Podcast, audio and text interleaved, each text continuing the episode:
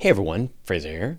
Uh, once again, we've got another one of the live question shows, episode 98. This was recorded live on YouTube on Monday, December 7th. We do these every Monday at 5 p.m. Pacific Standard Time. So you can always listen to them after as a podcast, which I recommend. But if you have some time to kill uh, and you want to watch it live and you want to ask some questions, go ahead and join the live stream. Subscribe on YouTube and then click the notification bell, and then you should get an announcement when the show goes live. But roughly every Monday, 5 o'clock. This week, I answered the question whether or not planets can remain habitable after their star turns into a white dwarf.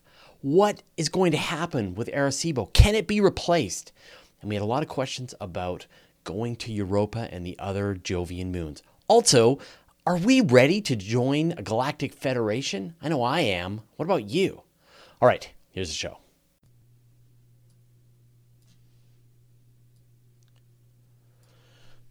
Hey, everybody. Welcome to Monday Open Space here on my YouTube channel. Uh, as always, this is uh, your chance. Actually, you know, I should say the date. Open Space for Monday, December 7th, 2020. Uh, hey everyone, welcome to the channel. Uh, it's been a crazy week. It has been like I cannot believe the amount of news that has come out in the last week. We have been uh, just just running hot at Universe today. Um, so many stories. Uh, Arecibo, Hayabusa, Chang'e 5. Uh, Starship may launch tomorrow, a resupply mission to the International Space Station, and many more. So, as always, this is your chance to ask me any questions that you've got about space and astronomy. I have no idea what uh, we're going to be talking about. Uh, that's all up to you. Now, I, I'm trying to get a little bit more organized about these, trying to turn this more and more into uh, you know, a more of a professional show. So, um, so by all means, if you have any uh, feedback, any suggestions on how I can make this better, uh, I want to remind everybody a couple of things. One, if uh, you don't have time to join me live here on my YouTube channel, I totally get it. I wouldn't either. Um, so if you want to watch it after, you can. If you prefer to uh, just have it uh, delivered to you as a podcast, you can. I will put all the links in the show notes, but just search for Universe Today podcast everywhere you get your podcasts, and uh, you will get uh, a link to the podcast. Um, and then the other thing I want to do is I don't know if you've noticed, but there are no ads. There's no ads on any of the live streams that we do. None of the um, the open space, none of the interviews, and partly it's because like there's a lot of ads. Like we just kind of let YouTube do it, and it was like nine ads in each episode. And so the reason there's no ads is all thanks to the patrons.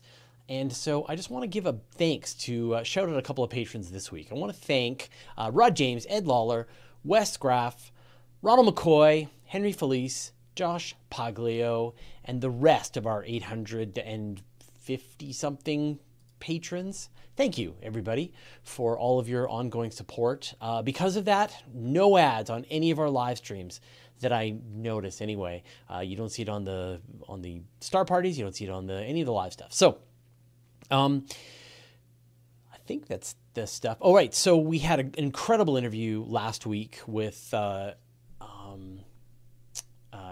Alex Ignatiev uh, about lunar mining, and uh, had a lot of great f- feedback from everybody on on that. Um, we've also, you know, the week before we did uh, Wallace Arthur and the biological universe, and so I'm trying to dig deep and try to get some really interesting experts to talk to me in upcoming weeks. Things about um, uh, I'm going to try to talk to people about, like, people have asked me about the Canadian Space Agency. And so I've got uh, Elizabeth Howell coming on Friday. She's going to talk about uh, the Canadarm collaboration and sort of how uh, Canada's space exploration uh, industry works. We have one, it's not just arms. Um, and then also, um, I'm going to try and bring. I'm trying to bring on some experts about some interesting telescope ideas. Um, bio refining, people had some questions about that, so I'm trying to find an expert to talk about that. So um, I'm trying to get experts who are really pushing the cutting edge of of both space exploration and the latest ideas in astronomy research. So the last few weeks of interviews have sort of been on that vein, and I'm going to try to keep that rolling now and forever. So I hope you're enjoying it. Um, buckle up, there'll be more of it. So the, the other thing I want to do is just give you a reminder because, like I said, last week was so crazy. Um, we had we had so much news that uh, I just wanted to just show you. Um, uh, just some of the stuff that we had this week. And so that way, if you're like, you know, if there's some questions that you have and you like forgot about some of the big stuff that happened, I just want to remind you. Um, Arecibo collapsed. Um, so we've got that. Uh, Chang'e 5 made it to the moon, landed on the moon, gathered a sample, flew up to to orbit, docked with a return ship, and the do- and the return ship is going to be coming back to Earth shortly. Hayabusa uh, returned its sample back uh, over the weekend and landed nice and safely in Japan. So, uh, sorry, in, in Australia, and they've collected the sample. So that's done. Um, and then lots and lots of other amazing stories. So uh, I'm sort of just showing I'm showing people here. This is the newsletter that I do every week. I think this was the biggest one that I've ever done.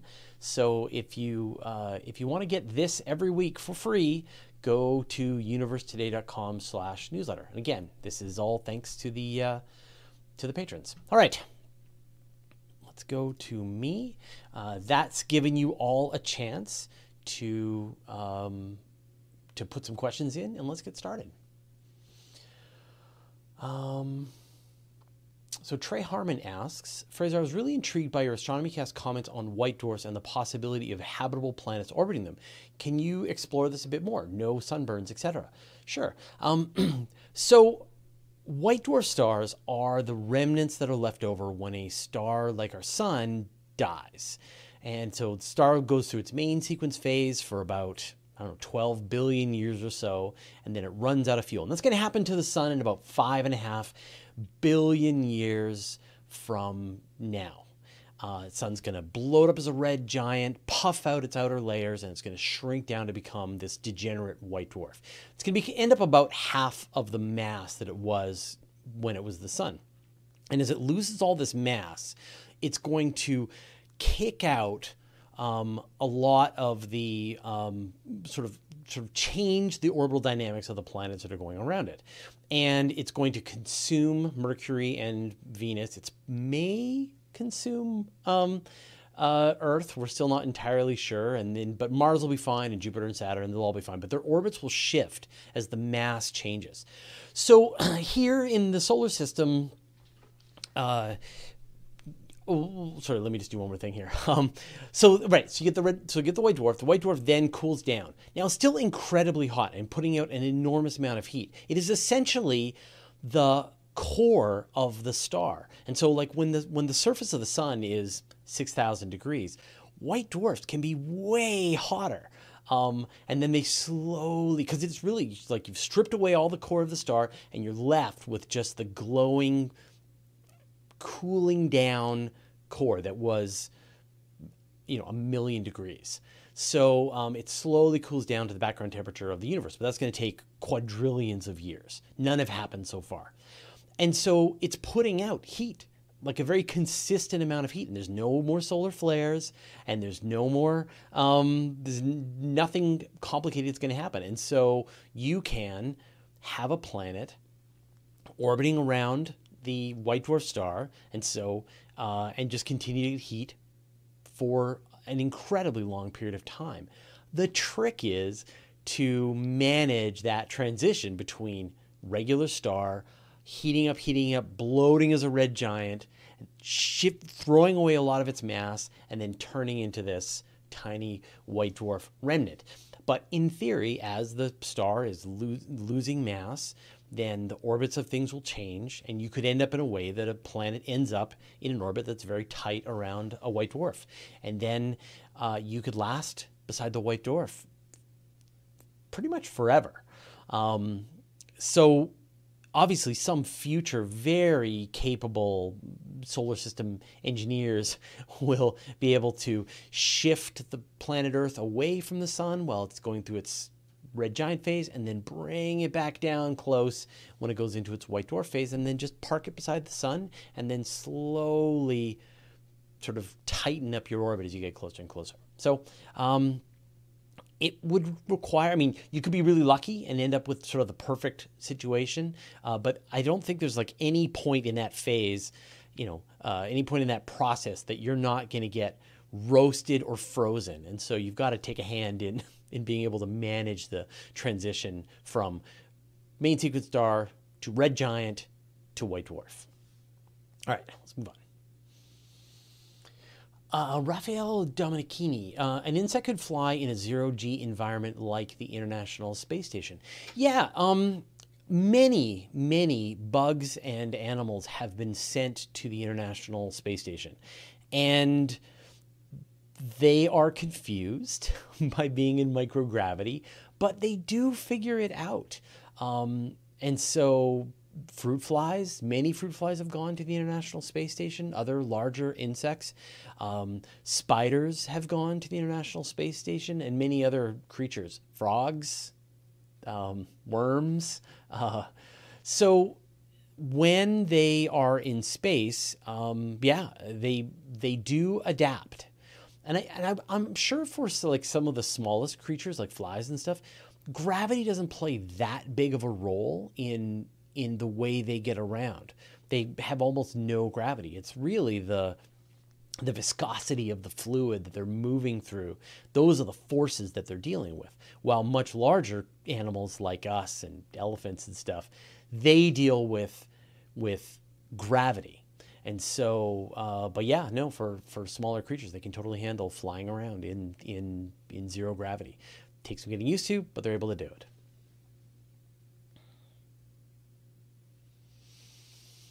Um, so Visto Tutti says, with Arecibo gone, who will radar track the next killer asteroid? Are we all gonna die? Um, so, I mean, we're all gonna die, whether it's an asteroid or whatever, except for me, robot body. Um, gonna watch the end of the universe. Um, so there are a couple of um, other radar. So, so okay, let's talk about the radar. Man, my brain is all over the place today. All right. Um, so the Arecibo Observatory, 300 meter observatory, the new Chinese FAST telescope, the 500 meter aperture spherical telescope, is bigger than Arecibo. So it's more sensitive than Arecibo was. And it's brand new. It's in better condition. Um, but the thing that FAST can't do is this idea of radar. And so what happens is with the Arecibo Observatory, they have that big instrument dish that was um, in the center of the, you know, the big instrument panel is up in the center of this, the, the 900 ton structure that collapsed into the observatory on Tuesday. Um, that uh, contained a radar emitter. And so it would fire out a really powerful radar array. They could shoot it right at whatever target they wanted to be able to do, and then they could receive a bounce signal back from that radar and then collect it. And that allowed them to map the position, the shape of asteroids really great. Now, there are some other instruments out there that can do that. I think Goldstone can do it, um, Green Bank might be able to do it, but less powerfully than Arecibo could. So, right now, without Arecibo, we don't have like a really powerful uh, radar instrument with the same kind of capability. I mean, they used it to, I think they used it to like map or shoot at, at Venus. They measured the distance to uh, Mercury. They sent a, a message to aliens. So, all kinds of stuff. All right. T. Holmes says, Was there anything that they could have done to make Arecibo's collapse less catastrophic, in your opinion, like lower the platform deliberately instead of it falling? Um, we don't know. Uh, what, so when you watch the incredible video of Arecibo collapsing, uh, what made it really kind of amazing was that there was a drone flying right above the instrument package that was scanning like the cables to take a look at it so they could start to figure out whether they could uh, repair what it was going to take. And so the drone was watching as the cable snapped and the whole thing came apart. So, so we don't really know what could have been done to stabilize it. Um, and you know, we're talking about this on the weekly space hangout this week. Uh, how lucky it was that it collapsed the way that it did because you can see how incredibly dangerous it was. Anyone getting anywhere close to this site would have been putting themselves in mortal danger. These cables are enormous. The forces involved to hold this thing up would have been just incredible. And so uh, the fact that it at night just went and just you know on its own when nobody was on the facility, nobody had to be in harm's way, and it just collapsed was um, was great. Was the best possible outcome for an observatory that was doomed. And I think you know there's a lot of people that are like super shocked about about Arecibo's collapse and the like everyone kind of saying there's not going to be a replacement. Like they're not going to fix it because you know those of us who've been following Arecibo for uh, decades um, watched its struggle, watched how the how funding was pulled, how there was times when they were going to close the the observatory down, even though it was working perfectly. So the fact that it's completely destroyed it, it couldn't get funding for maintenance before. It's not going to get funding now. Uh, so I know people are doing petitions, try and sign to try and meet them look at it. And by all means, sign that petition. Hopefully, someone will realize that a telescope that big with that kind of radar capability is important. But do not hold your breath. Um, uh, so you know, from this point forward, uh, people are going to have to go to China and use the FAST telescope or use some of the other big capability telescopes like the upcoming Square Kilometer Array. Um, Ted Kraus asks, uh, how does the International Space Station manage the meteors that come towards the Earth? Uh, the International Space Station does not in any way manage the meteors that come towards the Earth. It is a target that the meteors sometimes hit. Um, you know, if the wrong meteor is on the wrong trajectory, it will collide with the International Space Station and, depending on the size, can cause minor or catastrophic damage to the station. And in fact, astronauts done, have done spacewalks out on the station and they've seen places on the station where space junk of some variety has caused damage, blown out a piece of the station's solar panels. Now, it's not just the the meteors just coming from space, uh, and there is a lot of this. Like like every year, about a hundred tons of mass is added to the Earth because of just debris from the solar system crashing into the Earth. Uh, but so you don't have to, you know, they don't have to just worry about meteors. They also have to worry about space debris, and this is our fault, um, where all of the deorbited spacecraft, other satellites, uh, chunks, astronaut gloves, nuts, bolts, everything is flying around the the Earth, and so people have to keep track of this stuff all the time, very carefully, and then when uh, you know if it looks like something is going to be on a collision uh, course, you know, it's going to enter a sort of the zone of the uh, of the International Space Station, then they will fire the engines on the space station to try to help it avoid a future potential collision. Like if a, if an object gets within, I think it's like a kilometer or two of the station, if it's expected to come within a certain zone around the space station, they will move the space station to be absolutely safe. And so you hear every few months they have to perform one of these evasive maneuvers to keep the space station safe. Uh, Larry Beckham is asking who bought Bigelow Aerospace. I had no idea. Did Bigelow Aerospace get bought? That's interesting. I had no idea. Um, yeah. Does anybody have a So uh, Dr. Ed Elcott, cryptozoologist, asked any guesses on what it would cost to construct a new version of Arecibo. I've heard in the 60 to 100 million dollar mark to essentially fix Arecibo in its current state. So that would mean cleaning up the debris, rebuilding the the main dish, rehanging the instrument panel, maybe upgrading it a little bit. Probably more than that. I wouldn't be surprised. Um, when you compare other things, like you've got the European Extremely Large Telescope, this is this incredibly large 39 meter telescope that's under construction right now. It's going to be about 1.3 billion euros.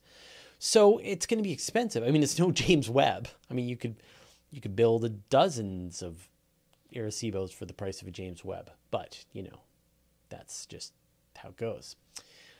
Um, L Shar 666 we know that dark matter is essential for galaxy formation. What about at smaller scales, such as star formation? Do we breathe dark matter too? Uh, that's a great question. Um, the, I mean, the big answer is that we don't know. Um, we don't. We still don't know what dark matter is. So one possibility is that dark matter could be black holes with about a thousand times the mass of the sun. That would fulfill the mass composition of dark matter. Another possibility is that dark matter is black holes that are a centimeter across. That would also fulfill. There's like a middle range where it can't won't work, and there's like a large range where it won't work. But there's some middle ranges where it could be. It could be a particle. It could be that gravity works in ways that we don't understand, um, or it could be some combination of all of them. So we still really don't know what what dark matter is. But if dark matter is a particle, specifically a slow moving particle, this is what most astronomers expect dark matter mostly is these, these massive, um, slow moving particles. So they, they don't interact with matter in a regular way, but they do interact with matter through gravity. Then, and, and if it was evenly spaced across the whole galaxy, the whole size of the galactic halo. And of course, the, you know, when the when the Milky Way only measures say 200,000 light years across, the galactic halo, the dark matter halo can be a million light years across. It is the actual galaxy.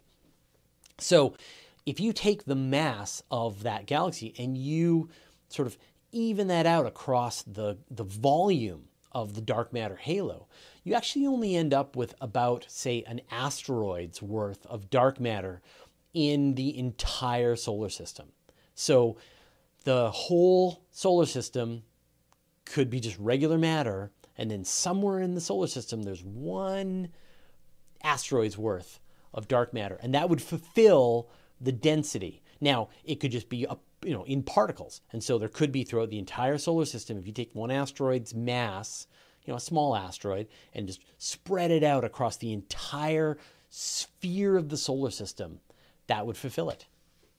So um, you don't really have to uh, sort of worry. Now are you breathing it? Maybe. I mean you have neutrinos passing through your body right now um, harmlessly and so obviously, you know, you probably have them passing harmlessly through your body as well if they are these particles.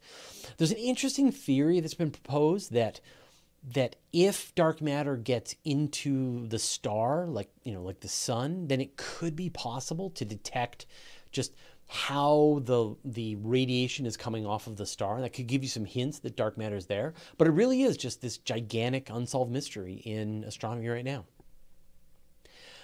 Mandanara. Uh, thank you for your ad block payment. But remember that the, these videos are ad free. So if you're running ad block on, uh, on these videos, you're wasting your time. There's no ads on them. All right. Uh, Jonathan Pawolko. Are you watching the planetary conjunction tonight and tomorrow? Are you talking about the Jupiter and Saturn conjunction? Those are on the 21st.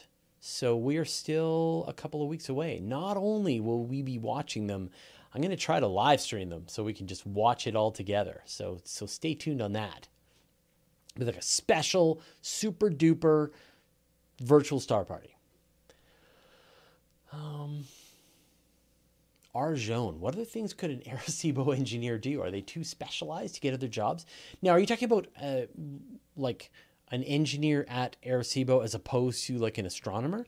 Sure. I mean, they're they're they're it's like a bridge you know same kinds of skills working on bridges you know think about the high tension lines all those cabling uh, running high energy instruments there's all kinds of jobs they can work on um whoa all right Scott D. Whedon. Are there any asteroids in orbit around the sun from interstellar origins, perhaps with unusual orbits? So, you know, I'm obviously you're familiar with Oumuamua and Borisov, which are two interstellar objects that passed through the solar system on on hyperbolic orbits, and they're on their way back out. But I guess the question you're asking is there anything that, that is trapped inside this space station? And the answer is almost certainly. Um, we know, I mean, the fact that that there are probably tens of thousands of interstellar objects passing through the solar system right now. Most of them are super far out. I mean, the you know the Oort cloud um, reaches out to um, you know two light years away, so they could just be skimming through the Oort cloud, and so you know most of them are are going to be too far away to, to detect. But there could be some that are coming in, and if they go through some kind of three body interaction with with the various planets, Jupiter, etc., then they could get caught. And there have been proposed that some of the moons orbiting around Jupiter are captured. There's like one that is going the wrong way around Jupiter. Um, and it's been proposed that it is actually a captured interstellar object. Uh, we won't know until somebody goes and actually examines these things up close because think about what it would take to figure out that an object is interstellar in origin. You would need to be able to sample it, like get a sample back like Hayabusa or um, Osiris Rex, and you would have to be able to to test what it's made out of. And then that would you know get that that chemical fingerprint. Because every object that we've been able to detect every meteorite uh, that's been found here on earth they all have the same exact age. They all formed with the beginning of the solar system four and a half billion years ago. And so you would find an object and you would know oh this one is 8 billion years old. That's weird. So um, so that's what we need is to find some of those examples. But i mean i don't know i know that there have been like grains of dust that have been measured, uh, which are older than the solar system and so have been assumed to come from outside of the solar system. But I don't know of any meteorites, anything significant that's been found. Whoa, what happened there? Okay. Uh, Jack D420. Are you watching the Starship test flight tomorrow? Um, I'm just using this as an example to talk about the Starship test flight tomorrow. Um, so probably, um, I don't know. I, I tend to, with these kinds of things, I tend to tune in at the last minute just to see if it's going to fly because I've been burned too many times waiting for a rocket to do its thing. So I'll like leave a window on on my computer and then, you know, and then watch, um, uh, you know, work and work and work, and then just keep an eye on the rocket and see what's happening. And then if it actually does launch, then I'll then I'll tune in and grab the computer and run upstairs and tell Carla, and we'll sit on the couch and watch it on the big screen um, at the last minute. Uh, so tomorrow, in theory, uh, around I think 4 a.m. Pacific time is when their window opens. Um, they're going to try to launch the new Starship SN8. And this is the one, and I keep saying this every week, with the little flappy, flappy wings. So it's going to have the ability to change its orientation while it's in midair. It's going to fly to 12 and a half kilometers and then attempt to return safely back on the landing pad using three Raptor engines. So it'll be just like the the grain tower that we saw fly. Um, uh, man, how long ago was it? Like months ago. I don't know in the year 12,000, we watched it 17 years ago. Um, anyway, time has no meaning now. Um, but yeah, so uh, we should be able to see this thing lift off, fly to this altitude, return to the landing pad, hopefully test out some of the uh, the capabilities, its aerodynamic capabilities, and then if that works, then I think orbital is next. There might be one more test. So, what I think is actually going to happen tomorrow, I don't think it's going to get off the ground tomorrow. I think there's going to be a bunch of tests. They're going to have some aborts. They're going to figure out some issues, and then they're going to have to fix it. They've never launched with three Raptors at the same time. I'm kind of surprised that they they aren't going to do just another 150 meter hop with the three engines because it's full bore. Fire those engines, have them work together. So to do the full 12 kilometer hop is is uh, pretty brave. And so I think there's like an even chance that the thing will just detonate on the launch pad. But I mean, starships explode. That's what they do. So I wouldn't be super surprised if we see a starship explode. And then SN9 is ready in the wings, SN10 ready to go, SN11 send me in. So uh, yeah, so we'll we'll see what happens. But uh, no, four in the morning, I'm going to be asleep. So, but I, there's, there's no way come on, there's going to be delays, there's going to be aborts, there's going to be changes. Um, we have a rule in the space journalism business that one does not purchase a return flight from a rocket launch. When you go to see a rocket launch, you have to be prepared that this is your home now. You are going to become a Cape Canaveral native or a Boca, a Boca Chica native. This is your new life now. Um, I have. Uh, let's see. OSIRIS-REx launched on time, so that I was lucky with that one. I went to go see the the space shuttle, and that one got a month delay, and so I missed the watching a space shuttle launch. All right.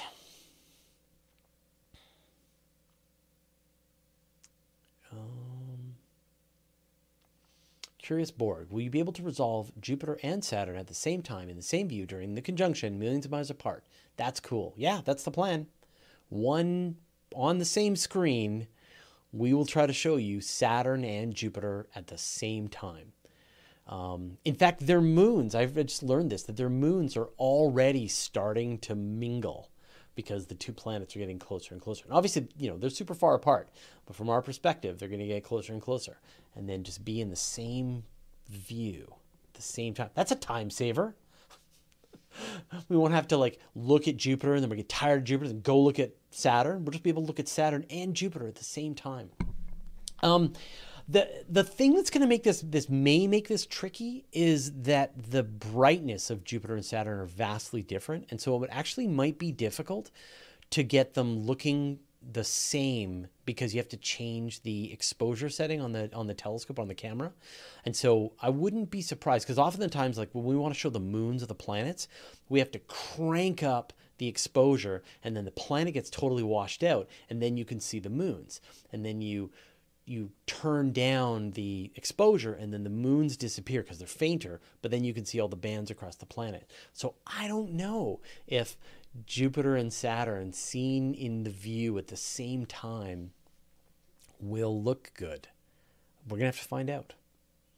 Someone could tell me. I, I could, I'm sure one of my astronomer buddies will, will go, uh, yeah, it's not going to work. But I, I, somebody I remember was able to show Jupiter and the moons at the same time.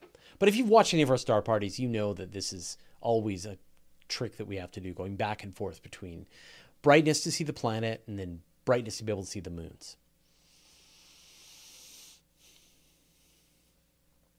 Andrew Planet, is there a chance that extracting samples from the surface of asteroids to bring back to Earth might not be representative of what's deep inside them, that they've been contaminated by small impacts? Yeah, that that is absolutely a, a significant possibility. And the Hayabusa, the engineers behind Hayabusa, they thought of this. Um, the thing that's kind of amazing about Hayabusa, right, is it took all kinds of rovers and landers to Ryugu, and then sort of as, as its grand finale, it shot a tank um, shell at Ryugu, blasted away a crater, and then came down and grabbed its sample from inside the crater, and then that's the sample that it's bringing bringing back to Earth. And so they're actually solving this exact problem, which is that you know you don't know. You know, you the the outside of the asteroid is probably going to be littered with dust and solar system debris and all kinds of crud. But if you scrape away that top layer, then you're going to get that fresh internal uh, Ryugu goodness, and uh, and that's what it that's part of what it brought back home. Um, Horizon Brave. If China builds its own space station and let's say the ISS is deorbited later, do you think that they'll then deny us access in the future as a big screw you? Uh, well, you have to define us because, you know, I'm Canadian and I'll bet you that thing needs some arms. Uh, give us a call, China. Um, uh, yeah, I don't. I'm not sure how the politics are going to play out with the the Chinese space station. I think that um, they have put a call to various countries, but I to join them on their version of the International Space Station, the Chinese Tianhe.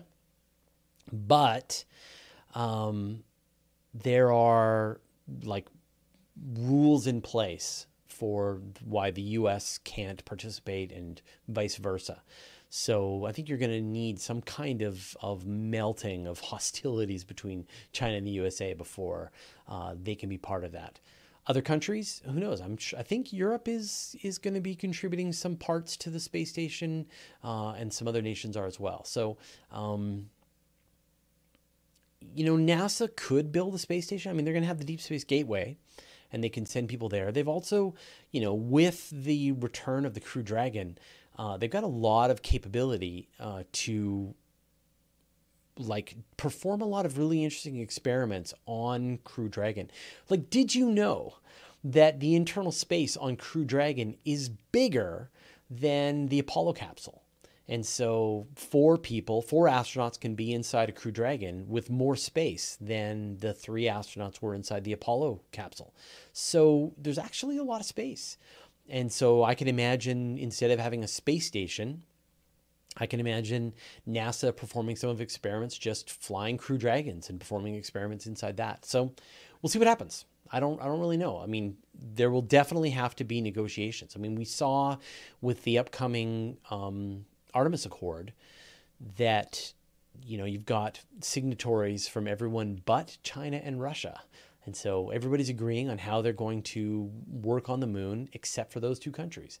So it would be, um, yeah, it would be really good to for people to sort this out. And I, I feel like that was one of the great um, peacemaking sort of lead, signs of leadership back with the International Space Station was, you know, originally Reagan had proposed space station freedom, and um, and they ran out of funds to be able to launch freedom, and so they got all of the international partners on board, including the Russians, who were, you know, not super friendly with the Americans at the time, and then the Europeans and the Japanese, and of course, let's get an arm on that thing. Um, and I think that's wonderful. And so I would love to see future collaboration and cooperation. And I think sometimes that is the, um, you know, sort of like the best way to approach it. So uh, I hope that China will will open the doors and let other people come on board and, and participate in it. I hope that the United States has a better space station for as long as humanly possible. We should be living in space. We should have people in space, on space stations, on the moon, on Mars, all the time. Let's make it happen. All right. Um, all right. So I see your. So JJ asks, "Hey Fraser, after the second launch failure of the Arianespace Vega, do you think that NASA should reconsider hiring them for the James Webb Telescope launch? Maybe NASA should commission SpaceX. Uh, that's a tough question. No, no, they shouldn't recommission. They shouldn't shift away the James Webb Space Telescope to. So, um, all right, let me tackle this question. I just got to remember like, do I jump in and answer the question or do I like try to set some ground background here first? Um, so, James Webb is going to be launching on an Ariane 5 rocket. And so the you know, as part of the development of the James Webb, James Webb is actually an international collaboration. It's not just an American telescope, it's actually got a collaboration of many different countries, including Canada. Uh, Canada is providing an instrument for the satellite. Um, and then the Europeans are providing an instrument as well as the launch. And so the launch was decided. Of course, James Webb is late, and so back in the back in the olden days, uh, it was designed on to launch on like the safest, most capable rocket around. This was the Ariane 5, uh, and now Ariane has shifted into the Ariane 6 era. Uh, there's also the Vega, which has failed twice. And so they're sort of keeping this old Ariane 5 around to just launch James James Webb. But I mean, they are everything is planned. The rocket is ready. The satellite James Webb is pretty much ready. Uh, almost ready. Um, it's going to go on a barge soon. It's going to make its way down on October 21st, 2021. No later, no October 31st, no later. Uh, James Webb is going to fly. So it would be bonkers to delay the launch at this point. And it's a different rocket. The Vega is not the Ariane 5. Now, obviously, the same people are working on it, but I think it, you know it's a hardware issue, not a people issue, not a software issue. Um, or maybe it was a software issue. I forget exactly why the Vega failed, um, but uh, but no, I would uh, no, it would be madness you, that thing will never launch. If, you, if it doesn't launch in, on, on everything's been planned to launch on this rocket, it will launch on this rocket or explode. One or the other.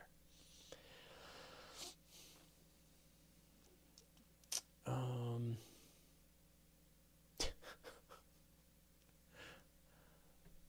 all right. Sorry, there's some, there's some very funny questions.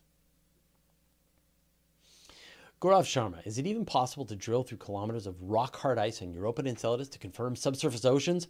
We barely dig deep here enough on Earth. Uh, yeah, so that is. See, I'm, I jump into the question. I got to give some background first. Europa and Enceladus thought to have subsurface oceans. Uh, in the case of Europa, it's probably about 10 kilometers below the ice. And then, of course, it's liquid water, probably kind of saline water. It's probably got you know, uh, geothermal vents at the bottom that are releasing energy and minerals into the water. It's like the best place for life that we know of in the solar system apart from Earth. So how do you get down to that that water from the surface? And we did a whole video on this. But but the gist is that you take a nuclear powered or like, you know, have an RTG um, sub probe that lands on Europa and then goes tip down and then just starts to melt the ice in front of it. And then it's reeling behind it a wire. And it just sinks down with gravity through the ice. And then the, then the ice freezes up behind us as it goes and locks that cable into the ice as a way to communicate back with the surface. And it just keeps going all the way down, all the way down until it reaches the water. And then it sort of, just as it's reaching the water, it stops, opens up the front, little swimmy bots come out and explore the area around, come back to the to the probe and transmit the data back up to the surface. And what's kind of neat about this is that is that every part of this has actually been tested out. There are these temperature probes in Greenland that are used today.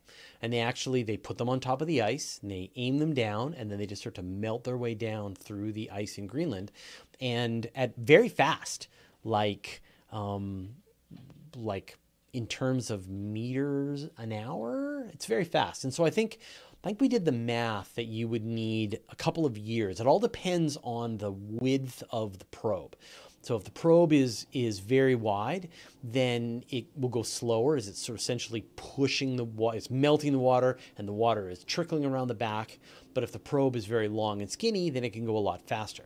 And so that's the Sorry, something went wrong. Oh really? Sure, Google. No problem. Why are you talking to me? Okay. Oh, Google. There. Anyway, um, yeah. So thinner, thinner probe uh, goes faster, but you have less science package. Wider probe gets uh, can carry more science, but it takes longer to get down there. But but every part of this is is definitely feasible. It's just a matter of someone willing to spend the money to overcome all of the uncertainties in the process. R. Joan asks, could we tell with sonar if we're at a good location to find the water on Europa before we dig?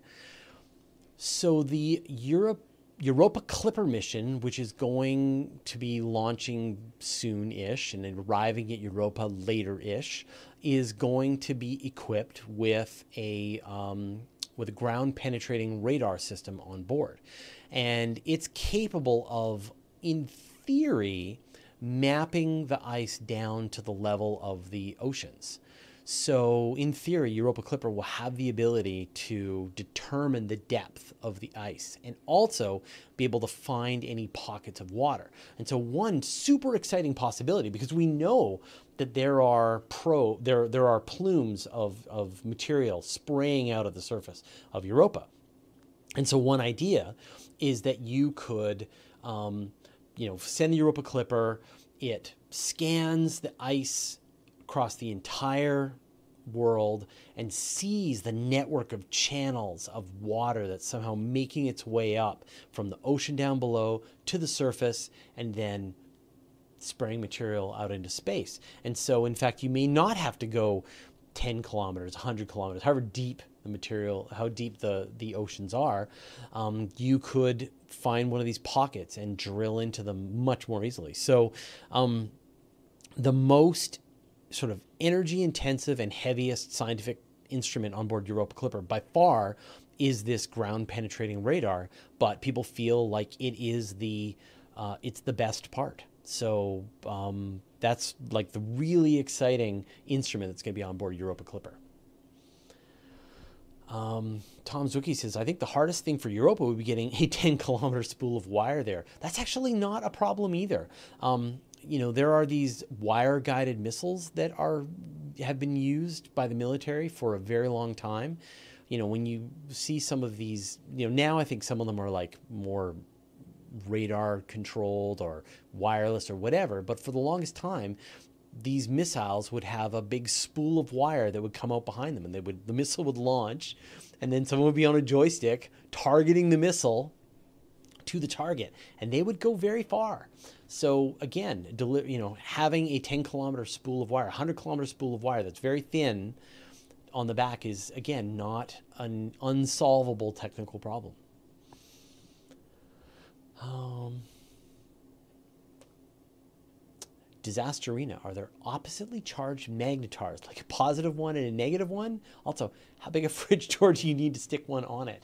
Um, well okay so so no, you're not going to get a positively charged and a negatively charged magnetar. You're going to get a magnetar is like a it's going to be like a bar magnet. It's going to be like the Earth's. You know, you're going to have a north pole and a magnetic south pole, and then you're going to have really powerful magnetic field lines that are connecting everything up. Um, you know, the every magnetic object that we know of in the universe has a north and a south magnetic pole.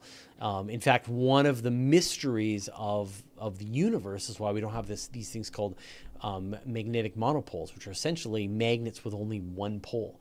And so it was predicted through, that the Big Bang should have generated these monopoles, but they didn't. And so one of the explanations to solve this problem is actually inflation. So no, you're going to have a you're going to have a magnetar magnetic field like the sun, like the earth, like a bar magnet, going from one pole to the other. Um, but then as things twisting around, it's interacting with its environment, and there's, you know, it's a mess. Uh, how big of a fridge? Well, I mean, a magnetar can dismantle your atoms at an atomic level. They can just dismantle the bonds magnetically. So, so I don't think there is a fridge big enough that you could put a magnet that you could take a magnetar and put it onto because as you brought the magnetar close to your giant fridge, it would be dissolving the fridge no matter what the fridge was made out of, except for maybe black hole. So if you had a fridge made of a black hole, then you could attach the magnetar to the fridge, but then the fridge would just consume the magnetar. There's there's no fridge. It's just not possible. Um, IVX isn't the biggest problem that we don't want to bring life, Earth life, to those moons. Yeah, the problem with taking any spacecraft to any of these worlds that are thought to have very habitable environments inside of them.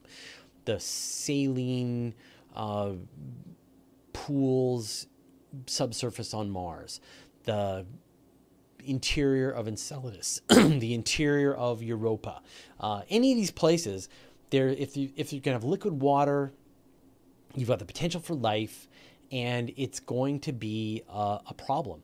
And so the solution is you've got to have a very very pristine, cleansed spacecraft. Um, and then I think the challenge that we're finding, I mean, you can clean these spacecraft within an inch of your life, and they're still going to have some remnants of, of Earth life, like cyanobacteria. And cyanobacteria can live everywhere, um, no problem. So, so I think that um, that this is an unsolved problem. Now, there is one little bonus, which is that if you leave your probe on the surface of Europa for a while, it'll get blasted by the radiation from Jupiter, and it's like 1800 times more radiation load than what you would get in orbit around the Earth.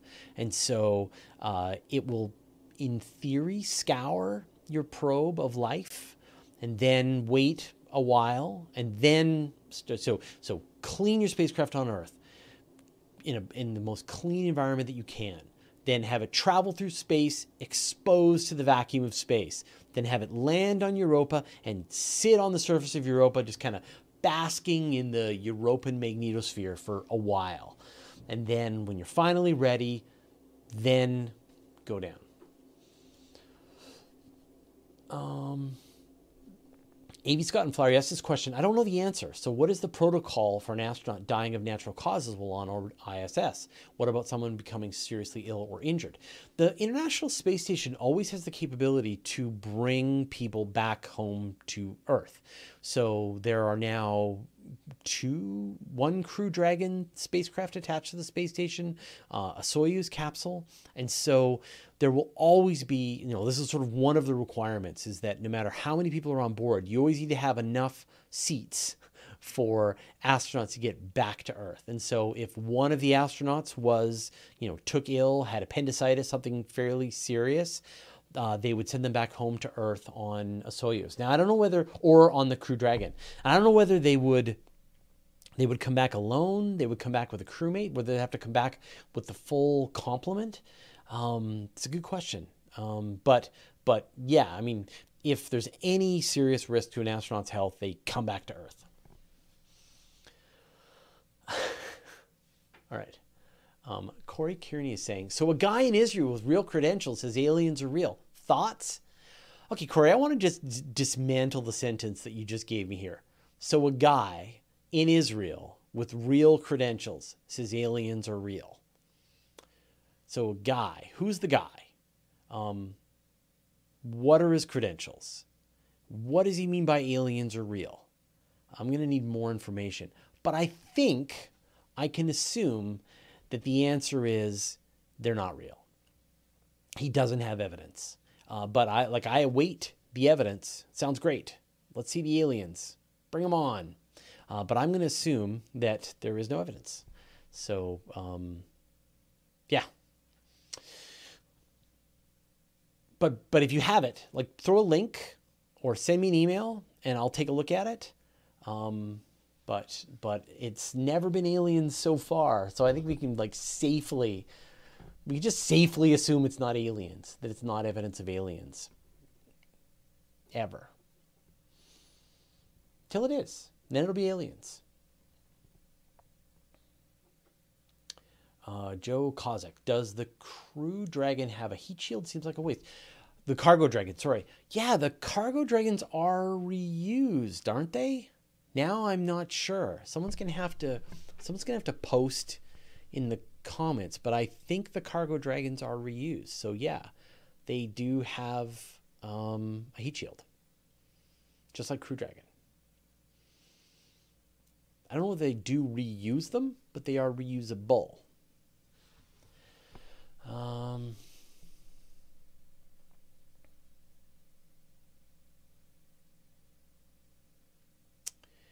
uh, 011 Deco Rivanto. The proposed Europa lander will only examine surface sample from three centimeters deep. Do you think that's enough? So I'm not sure the state of whether or not there's going to be a lander on the Europa Clipper. This is, I mean, originally the the scientists didn't ask for one.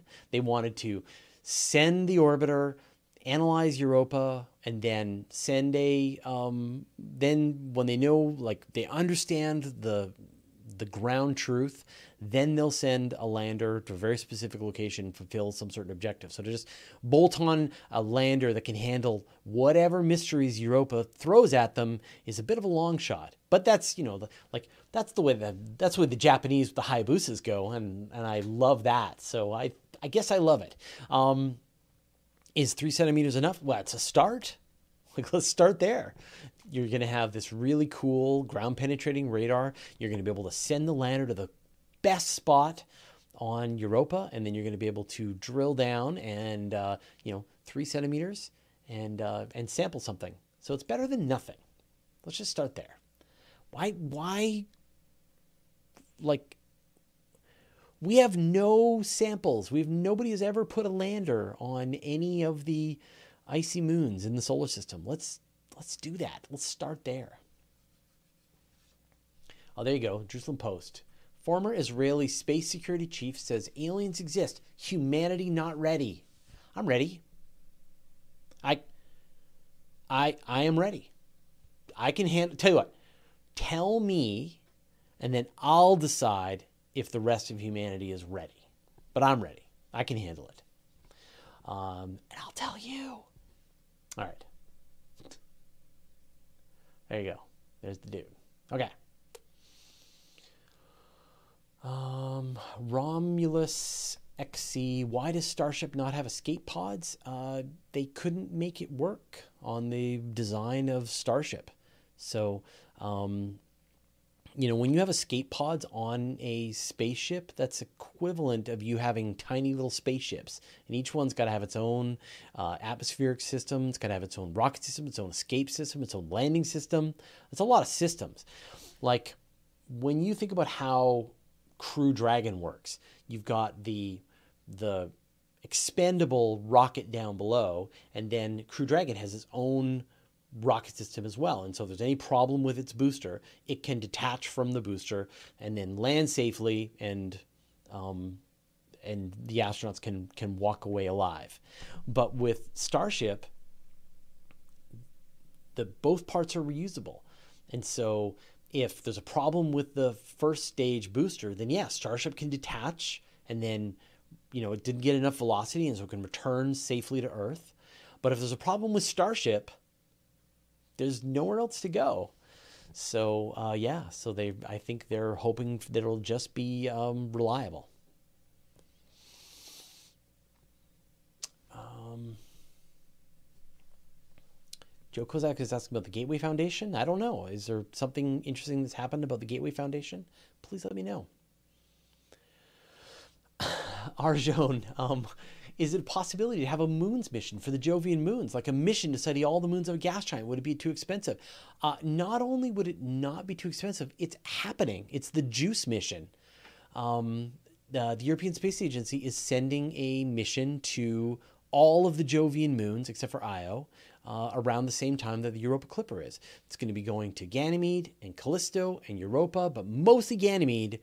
And um, and so you're going to get a much better investigation to the rest of the Jovian moons. Personally, I'm super excited about Ganymede. Like I know everyone's crazy for Europa, but but don't forget about Ganymede. Ganymede has a subsurface ocean just like Europa. But it also has a magnetosphere. But you didn't know that. Ganymede is the only other place in the entire solar system, the only moon uh, with an internal magnetosphere like the Earth uh, and a subsurface ocean. So uh, Ganymede, and that's a big reason why JUICE is going to be going and, and, and really in the end orbiting around Ganymede and exploring that moon. It's farther away from Jupiter, so it doesn't have to get caught in the um, in the the you know the magnetosphere of uh, of Jupiter. So it's a great place to explore. So yeah, absolutely, that's the place to go. Ganymede, Ganymede is the new Europa. All right. Uh, so I think we're going to wrap things up. I just want to remind everybody uh, if you enjoy space news, of course, I'm the publisher of Universe Today, you should come and check out our amazing website. I've just been so impressed by the amount of just incredible reporting that's happening. Alan Boyle is covering all of the stuff that's happening with Hayabusa and Chang'e. We've got um, uh, Matt is covering everything on Starship. Nancy uh, Atkinson is covering tons of stories. Uh, Evan Gough, we've got some new reporters coming on board. Uh, it's a really good time. We've got both Paul Sutter and Brian Koberlein, two PhD astrophysicists, breaking down black holes and cosmology for you. So come and check out uh, Universe Today. And uh, if you want it in a nice, convenient form, subscribe to the newsletter, universetoday.com slash newsletter. We've got, uh, if you missed it, I did an interview like just a couple of weeks ago with the project manager for the JUICE mission, so you can check that out. We got the, uh, the weekly space hangout this week, new astronomy cast on Friday. We've got my interview with Elizabeth Howell, Canadarm and collaboration, eh? Elizabeth and I will be speaking in our native Canadian accents uh, for the episode.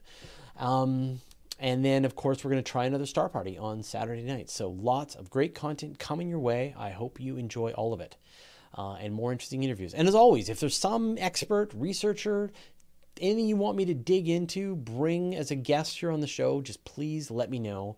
Uh, my email's in the show notes. Just reach out. I'm here for you. All right. Thank you, everybody. Thanks to all of the moderators. Special thanks to Nancy for copy pasting questions. Nancy, we got a solution for you. It's almost ready to go. Um, make your life a little easier. So we will see uh, all of you uh, whenever. I mean, I'm on the internet all the time. So we'll see you soon. Thanks, everybody. I don't know stop this.